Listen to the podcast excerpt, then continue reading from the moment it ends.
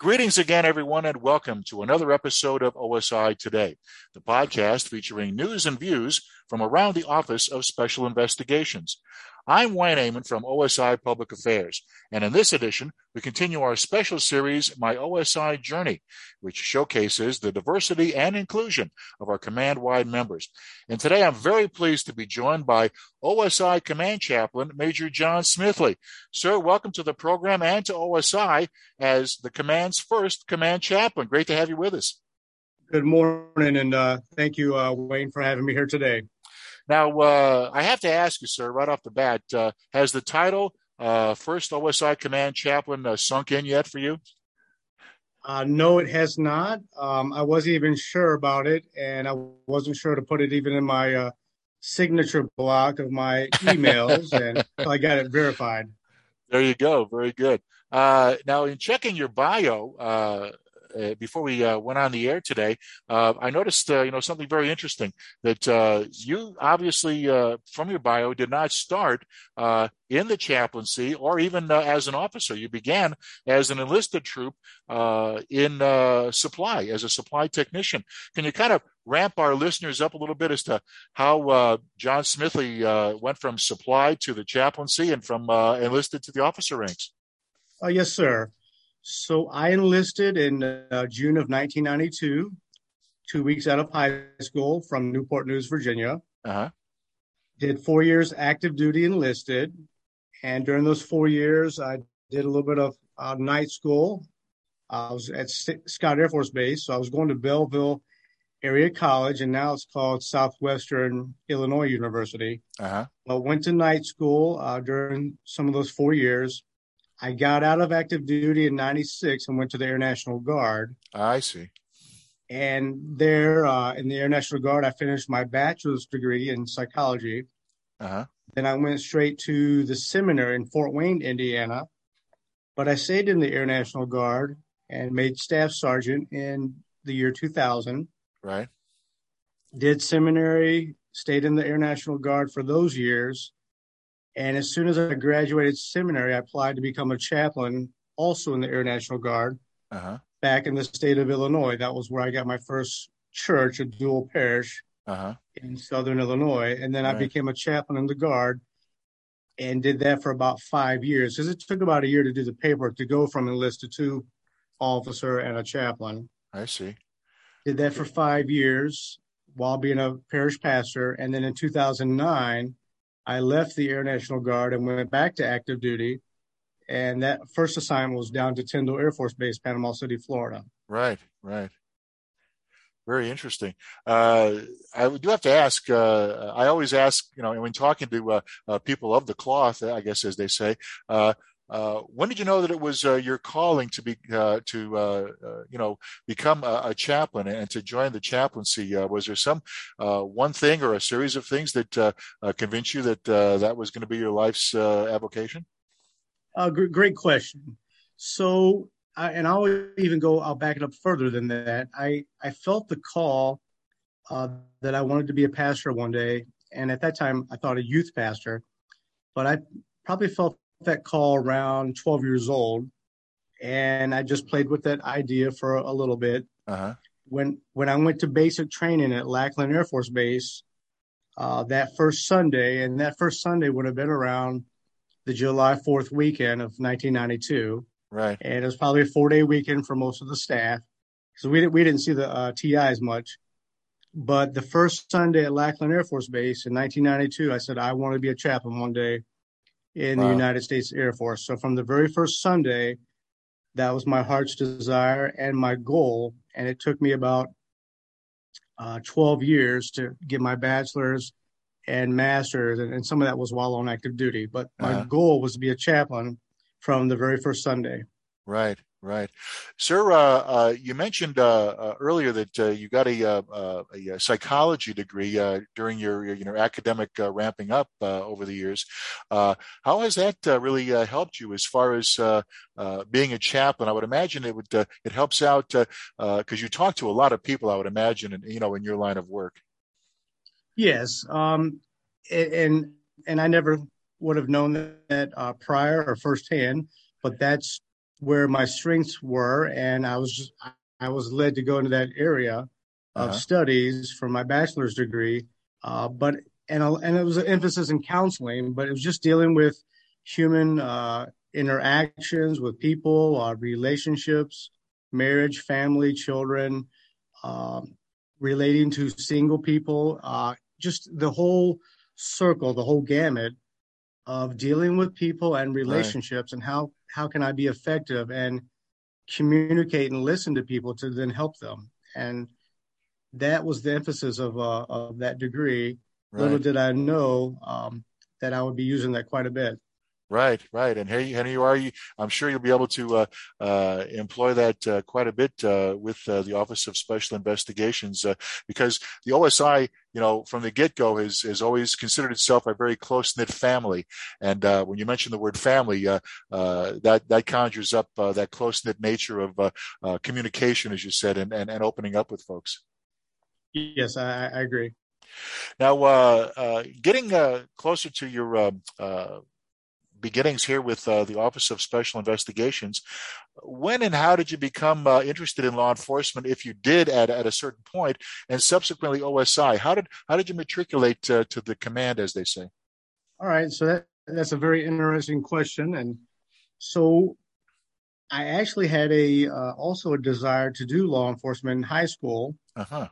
Uh, uh, as a senior there in Newport News, Virginia, at my high school, you had the option to do a VOTEC class. Um, some people did mechanics or air conditioning, auto auto mechanics, you know, auto body stuff like that. Right. Uh, heating and air. I did law enforcement there half a yeah. day each day of the senior year, and right. I used that to go into the Air Force. Um, I do have a brother that's a police officer uh, in Newport News, Virginia, as well. I see. So I've always been attracted to that. But being enlisted, and then, uh, as I mentioned earlier, my focus was on to become a chaplain. And I've done that uh, now for about 16 years as a chaplain, some guard, some active duty. Mm-hmm. But how it came to be for me, last year I was attending school at Maxwell Air Force Base, and I got an email from the executive officer of Brigadier General Bullard. Right. That email was from Lieutenant Colonel Fernandez and said, Hey, Chaplain Smithley, General Bullard is going to be down at Maxwell having dinner with all the OSI agents, and you're invited to come.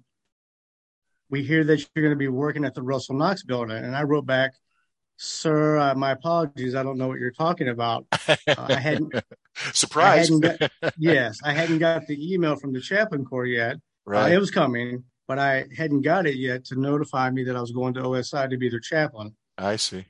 So I get this email out of the blue, and I'm like, they clearly have the wrong person because I don't know anything about OSI. Uh-huh. Um, and I just didn't even know about this dinner, but I was invited to go to it. And it was kind of funny because the Lieutenant Colonel Fernandez told our commander, right? I think we just notified him or let him know that he's coming here. So it was kind of funny. Wow. That's, but that's uh, how I found out. Yeah. And and then I've been doing that uh, that process, the pro staff investigation and all that to, to come on board. That that took a couple months to get done. Right. To leave Maxwell to come to uh, Quantico. Right, right. Now, uh, uh, Chaplain, um, uh, again, you've only been uh, with the organization for a short time, but uh, did you encounter any challenges? Uh, uh, you know, once you uh, were told that uh, uh or assigned, I guess, uh, to be the command chaplain for OSI, and if there were any specific challenges, how did you overcome them? So, as I mentioned, the challenges were to get orders out of Maxwell, and that's true of any other person in the military.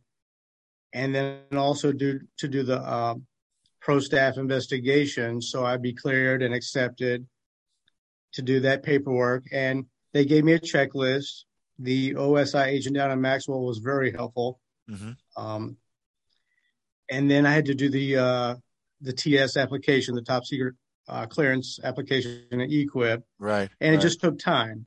Right. And so what I learned was, and this is true of anything in life and with any other person, to just to do a little bit every day, but and to do it every single day to get that task done in a very short amount of time so I could get orders and get here. So right. you just work that list And, and when I say a little bit, some sometimes it might have been a 12 hour day, but whatever sure. it takes to get the job done and to do it well. Oh, definitely. Uh, Chaplain, uh, was there any uh, challenge in uh, uh, being able to uh, assimilate to the, you know, the way OSI talks and, and you know, the acronyms and all the, the, the, the lingo that goes with this law enforcement organization? Well, I haven't got there yet, so I'm still in the process and in the learning. There's a huge curve here. I'm still in the transition. What what I thought was kind of funny, and just a small side joke. Right when I got here, uh, uh, it was the day I checked in, I think July 1st. Uh-huh. That was probably the day right before the four day weekend for July 4th weekend. Right. And there was nobody there in the building uh, but, but me. And I was trying wow. to turn stuff in. And so I thought that was funny that, and I get it. Most people were teleworking and it's a four day weekend coming. Right. And I show up on that Thursday before the long weekend and I couldn't find hardly anyone. Wow. Well, it's just uh, funny. I would imagine that would be, uh, yeah, kind of an eye opener, but uh, uh I'm sure uh, you're, you're, assimilating very well uh, since then. Um, I, I, you know, you hear a lot about the word inspire, you know, in, um, in we're talking about the chaplaincy, you know, inspiration. is there anyone or anything that really inspires you to do your best, realizing that you're, again, you're a newcomer to OSI, but leading up to your time here at OSI, what inspires you to do your best? Okay, uh, th- thank you for asking that. So I would say after my faith in the Lord, I, am a Protestant Christian chaplain. Uh, after my faith in the Lord, um, I would say my wife, Amy, we've been married. We just celebrated our 25th anniversary. Oh, congrats. And so I've learned more from her than any book or anything like that. Not that we shouldn't read and study, but but I've learned just as much from her by being married to her for 25 years and having family. Right. I would say she inspires me the the joke we have in the house is I'm the major, uh, but she's the colonel, and so uh, she inspires me to do to do my absolute best every single day because as a chaplain I should be about glorifying God and loving my neighbor and helping everybody else. Right. I'm called to serve, and so she inspires me, uh, my family. Right. And then here's what I've learned: the last eight weeks, when I'm on the uh, main side of base and I see all the young Marines, and there's some other branches too. At Quantico, I see right? Them, right. Correct. I see them working out and jogging, and they, they like to run. I jog, but they run. I'm with you on that. that motivates me and inspires me because they are the leaders, they are the future. Uh-huh. And to see that those young people and they're working hard and doing their physical PT and all that, that motivates me and challenges me to keep to keep fighting, to keep staying the game. Right. I'm I'm there to uh, serve and help them when when that need arises. Sure, sure. Uh, kind of a, a, a, tie into that question, sir. Uh, what is the most gratifying part of your job? Not so much with OSI again because of your uh, newness to the organization, but the gratifying part of your job as a chaplain. When somebody comes to my office and knocks and says, Do you have a minute chaplain or a phone call? Or can you attend this event uh, either as the chaplain praying or just just to attend as uh, the religious leader, uh, spiritual leader of the command, mm-hmm. but to attend their promotion or their retirement, or if they have uh, the birth of a child. Sometimes they're getting married and they want me to to do that ceremony, or just to attend. Maybe yeah. they have their civilian clergy doing it, but just to attend uh-huh. and support them and encourage them to celebrate those those victories in life. Uh, that's very gratifying.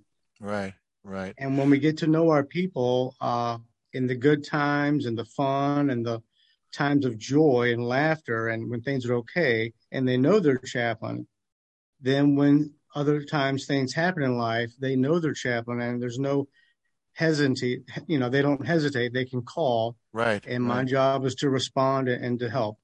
Right. Very, very well said. Now, uh, realizing that hindsight is always 2020, Chaplain, uh, if you could do it all over again, is there anything you would do differently or change about uh, your road to OSI? I would say no. Uh, every assignment that I've had, and I, I think with prior enlisted active duty Air National Guard and now chaplain on active duty again. I think this was our 10th move, uh-huh. uh, 10 assignments. No, I wouldn't change a thing because all of those have prepared me. Everything that I've learned and had to grow through and to mature, the difficult times, the joyful times, that has led to where I am today, and it's made me who I am. Mm-hmm. And so I, I, I, don't look back and regret on anything. I wouldn't change a thing. I, I believe I every single assignment I've been where I was supposed to be uh, because I was called to be there. Sure, sure. Understood. Now, uh, again, albeit uh, you've only been with the organization a short time, uh, from your um, uh, position as the command chaplain, what direction do you envision OSI going into the future? Now, let, let me clarify. When you say OSI is the command going in the future, or yes, yes, chaplaincy part? Yeah, well, uh, your chaplaincy, obviously, uh, as the uh, the first ever uh, OSI command chaplain, uh, what direction do you see perhaps that position going in uh, the future for the organization? Okay, well, I I, I am hopeful, and I envision that the chaplaincy part will grow uh, mm-hmm. staff wise. Uh, and I know it'll take time. There's budget concerns, and we always talk about the palm. And right. but I, hopefully that it, will grow. Uh, maybe a couple religious affairs airmen and one or two chaplains, because we see the critical need for that. Uh-huh. There is a need for it, and then it's almost like if, if you'll build this um, this field and all that, uh, they will come basically. Right. Field of Dreams. Love that um, movie. so if if I build these fences and, and and you know the walls of the stadium and all that and the seats, if I lay the foundation and and do it well, and meet the critical needs of the people, and then the Air Force and OSI see that hey this is critical, let's send more more chaplain corps personnel to OSI. That's what I envision. Now I know it'll take time though. Sure, sure. It takes you, and and and you'll be the uh, the uh, the foundation for it all. I'm I'm sure. Uh, Chaplain Smithley, uh, obviously diversity and inclusion has always been a, uh, a, very important part of not only OSI as an organization, but uh, uh, you know the military as well. Uh, why, in your opinion, is diversity and inclusion uh, foundational to the success of OSI?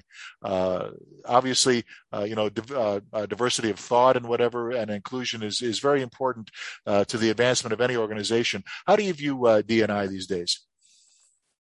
Okay, so I'll, I'll give uh, one or two small analogies. Of course, they're not perfect, but in the realm of sports, say a baseball team, you have starting nine people. Right. I, I don't need nine catchers on the field. I I need one catcher and eight other different positions. Mm-hmm. Uh, one which includes a, a starting pitcher. So you have nine different positions. That's diversity and inclusion. Right. I also right. have to have a deep bench. I have to have reserve uh, players, utility players when people get injured. Mm-hmm. I have to have more uh, relief pitchers and a couple backup other positions. So I just can't have nine catchers on the field that that won't do well. Right. So right. it's nine different uh, specific uh, different positions and players needed for that baseball team. The same would be true for the NBA.